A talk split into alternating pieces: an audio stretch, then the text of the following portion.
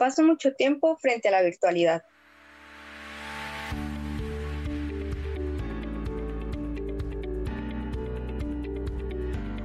Hola, sean bienvenidos y bienvenidas una vez más a este nuevo capítulo. Esperamos que se encuentren súper bien. Mi nombre es Mauren. Y yo soy Martín. Somos estudiantes de la UCR y estamos muy contentos de estar aquí y llevar hasta sus oídos solo buena información y muy buenas vidas. Queremos informar que nos encontramos grabando desde nuestras casas, entonces nos disculpamos de antemano por cualquier ruido que se escuche de fondo. Hoy nos acompaña Charo Rosales. Ella es profesional en el campo de la comunicación y la administración del tiempo, y junto a ella vamos a conversar un poquito acerca de un tema súper importante que conlleva nuestro día a día, la virtualidad. Bienvenida, Charo. Gracias, Martín. Gracias, Mauren. Eh, virtualidad y exceso de virtualidad confinamiento, teletrabajo, uso de medios tecnológicos, encuentros por Skype, ejecución de tareas virtuales, reuniones por Zoom, eh, dar conferencias por Team, clases o reuniones de equipo por Jitsi Meet, Messenger y Market y Business, Pilates en línea. En esta pandemia, las pantallas y la tecnología nos ha permitido conectar con nuestros seres queridos en todo el mundo hablar, dar apoyo a quien la pasaba mal, reunirnos, hacer ejercicio y hasta festejar en Zoom. Pero, pero en la tecnología se nos está consumiendo mucho tiempo y como si fuera poco, muchas personas cuando terminan las obligaciones se dan un recreo metiéndose a más tecnología en chats o revisando redes sociales. Llevamos ocho meses viviendo y manejándonos en condiciones que cambiaron nuestra manera de vivir, nuestras rutinas, de casi todas las maneras. Y la tecnología ha sido una gran aliada hasta que permitimos que nos consuma eh, en medio de la pandemia. Por eso es que personas expertas están estudiando y tratando de explicar cómo estas nuevas interacciones tecnológicas podrían afectar el bienestar y qué hacer al respecto.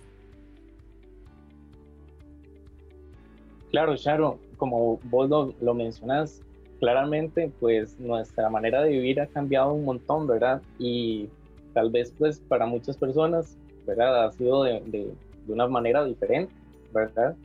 Em, y como también vos lo mencionaste, pues dado a todos estos cambios, hemos tenido que estar mucho tiempo frente a la computadora, ¿verdad?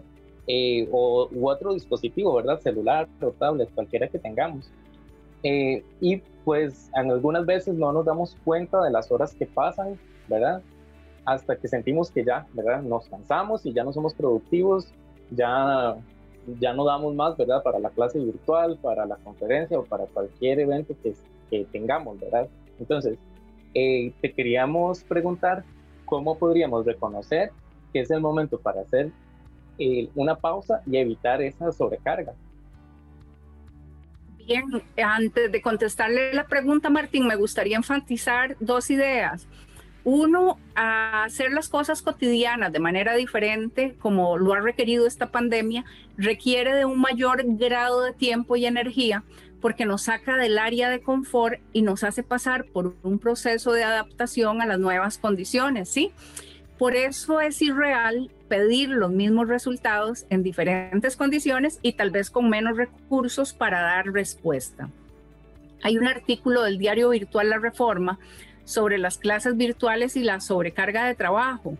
Dice, la persistencia del teletrabajo y la educación online, la sobrecarga del trabajo docente y la precariedad de conocimientos para apañarse con las demandas nuevas está generando saturación y desánimo en la docencia y el alumnado funcionarios, mujeres directivas, docentes y familias eh, que nunca fueron preparados para ellos. Enfrentan entonces una sobreexigencia de contenidos y tareas a estudiantes de que chocan con la realidad, con las carencias, eh, con los problemas básicos de acceso a la tecnología, no hay suficientes dispositivos o falta de conexión o buena señal o interferencia, eh, aparte de los conocimientos básicos deficientes que eh, tenemos algunas personas en generaciones mayores. Ahora sí, vuelvo a la pregunta que hacías. ¿Cómo reconocer, además de todo lo que dije anteriormente, que es el momento de hacer una pausa y evitar la sobrecarga? La respuesta es simple, el cuerpo avisa. Y cito algunas señales de cómo el cuerpo nos alerta. Disminución de la tensión eh, y baja capacidad de concentración. Usted se desconcentra fácilmente, eh, le cuesta concentrarse, se da cuenta que ha leído tres veces el mismo texto y se devuelve y no se acuerda que era lo que estaba leyendo. Fatiga y cansancio general, eh, mueve la cabeza, se acuesta cansada y se despierta igual. Hay como, como un malestar generalizado, picazón o ardor en los ojos, de tanto estar en pantallas, incluso sensación de mareo o dolores, malestares de cabeza. ¿Qué me dicen de los adormecimientos de las extremidades? De estar en las mismas posiciones, en la misma silla o en el mismo sillón.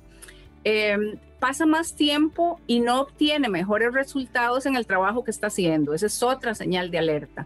Entonces, todo lo anterior son como banderazos de que tenemos que hacer un alto, ¿verdad? Y que ya tenemos que hacer algo diferente. Además eh, de la disminución de las funciones ejecutivas. ¿Qué son las funciones ejecutivas? Son aquellas que nos permiten organizarnos, prestar atención, cambiar de tarea sin perder el hilo de lo que estábamos haciendo. O sea, P, saturación total conocido en Tico como estoy embotado, ¿verdad? Es, eso es lo, que nosotros decimos. Eh, vuelvo a la respuesta, yo creo que el cuerpo avisa. Claro, Charo, y retomando esto que vos decís, cuando ya reconocemos que necesitamos una pausa, cuando ya el cuerpo nos está avisando que tenemos que parar, uno tiende a irse directo al celular o a la tablet o generalmente a redes sociales. Pero, ¿realmente estamos haciendo una pausa a la virtualidad? ¿O qué, es preferible? Eh, o sea, ¿es preferible hacer otro tipo de actividades que no involucren eh, un aparato electrónico? ¿O es que acaso esto no afecta? ¿Qué nos decís vos? Exacto, no estamos haciendo realmente una pausa de la virtualidad cuando seguimos con otro dispositivo. Es preferible hacer otro tipo de actividades. ¿Cuáles? Bueno, que no involucre para nada dispositivos, pantalla, ni siquiera juegos. Eh, recurra a terapias antiestrés, haga yoga, meditación, mindfulness, oración, relajación profunda, eh, esto ayuda a mejorar la claridad mental. Otro consejo importante, duerma lo suficiente. El cansancio es causa de niebla mental y este concepto de niebla mental eh, está asociado totalmente a saturación por estrés. Recuerde que el cuerpo y sobre todo los jóvenes necesitan entre 7 y 8 horas de sueño cada día. ¿Por qué? Porque el sueño regenera el cuerpo, hay hormonas que solo se segregan durante el sueño, eh, porque en el tiempo de sueño el, sueño permite que el cerebro se resete, por decirlo de alguna manera, aprenda cosas nuevas, cambie de rutinas, arme rompecabezas, ponga música relajante mientras cambia de actividad un rato, darse una caminata de media hora o una hora al día despeja muchísimo la mente. Eh, otro consejo importante es vigile su dieta, eh, cambie los alimentos procesados por una dieta con más frutitas, verduras, evite consumir azúcar procesado, ingiera granos, legumbres, eh, grasas saludables como aguacate, aceite de oliva. La nutricionista Larisa Páez em, escribía hace, poco, un par de semanas, que el gasto de energía básico diario ha disminuido. Antes la gente se movía más para ir a su trabajo, bajaba, subía gradas, caminaba para ir a comer, para ser mandado dentro del edificio eh, de la universidad o de la oficina. Pero ahora el movimiento está limitado al espacio de la casa. Entonces, eh, narraba cómo en su consulta ha observado que sus pacientes han aumentado entre una y dos libras de peso por mes. Ajá, y llevamos cinco o yo no sé cuántos meses de pandemia, ocho. Multiplique eso por dos, eh, muchas personas tienen encima 16 libras. Y por último, también es importante usar ropa rica, ropa cómoda, con la que usted se sienta relajada y relajado. Claro, súper importante lo que estás tocando ahorita, ¿verdad? Porque con todo el cambio que hemos experimentado, pues precisamente eh, tenemos un espacio ahora limitado, ¿verdad? Tal vez antes estábamos acostumbrados, qué sé yo, a a, no sé, a ir al gimnasio o ir a correr o ir a nadar, ¿verdad? Actividades, ¿verdad? Varias que podíamos hacer fuera de nuestras casas. Eh, pero ahora pues es un poco tal vez complejo para algunas personas eh, desconectarse, ¿verdad? De la virtualidad en nuestras mismas casas, en nuestros mismos apartamentos. ¿Qué recomendás vos para lograr desconectarnos de, de esta virtualidad? Eh, ¿Qué actividades podemos hacer o tal vez qué, qué, cómo la, las podemos aterrizar a nuestra, a nuestra, casa, ¿verdad? Para convivir pues de una mejor manera con la virtualidad, ¿verdad? Porque ese es el objetivo primordial. Vamos a ver, yo creo que sí tenemos algunas alternativas para desconectarnos y despejarnos aún dentro de nuestra misma casa. Eh, uno, establezca un horario, y vuelvo de necia al horario, pero es que va a funcionar y manténgase fiel para cumplirlo. Un horario le permitirá tener tiempo para todo, unas horas para sus obligaciones, otras horas para sus contemplaciones y otras horas para sus diversiones. Em, ustedes recuerdan los dichos, el que madruga come pechuga, o a quien madruga Dios le ayuda. Vean, muchachos, muchachas, si ustedes se levantan más temprano, el día le va a rendir más. Para eso tendrá que acostarse más temprano y dejar de estar haciendo feo, pasando canales y canales y canales, y también eh, en redes sociales. Otro consejo son las pautas activas. La, hacer pautas activas dentro del estudio, trabajo, en la casa, son breves descansos durante la jornada laboral que sirven para recuperar energía, mejoran el desempeño, eh, mejoran la eficiencia en el trabajo. Y estas pautas pueden ser recreativas o bien pueden ser pautas de ejercicio. Atender mascotas es otra buena opción. Peínelas, sáquelas a caminar 15 minutos mientras usted hace algún mandado y de, paso aprovecha para, para respirar y ver gente. Tener plantitas es una buena opción. Eh, sembrar, regar, quitarle las hojas secas, salir a podar un rato, hacerse una merienda y llevársela al jardín o comérsela en el balconcito de la casa. Eh, poner música relajante mientras usted organiza su lugar de trabajo, que huela rico, que esté ordenado.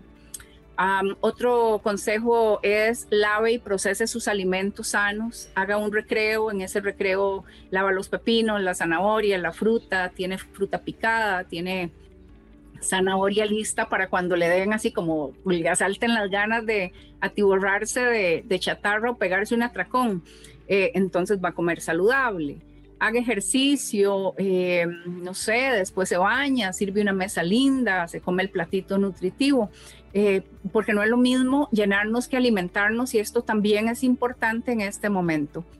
Hay rutinas de ejercicio cortas para hacer en casa. Conocí una chica que tiene un cuerpazo, dicho sea de paso, y Helga cada dos horas hace una pausa eh, de 15 minutos. En la primera pausa entrena pierna y nalgas.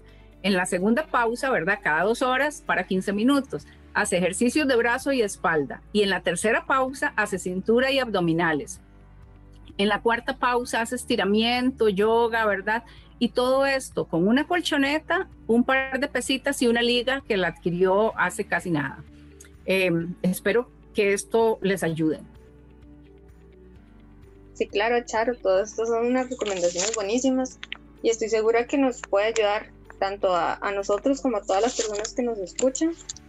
Eh, te queremos decir que muchísimas gracias por tus aportes y sé que nos serán de gran ayuda de ahora en adelante. Y qué lindo poder compartir estos ratitos donde no solo se conversa y se aprende, sino que se pasa súper bien. Queremos agradecer a quienes nos escuchan y espero que hayan pasado un ratito tan enriquecedor como nosotros y los esperamos en nuestro, propio, nuestro próximo capítulo esto fue Buena Vida con Salud Incluida.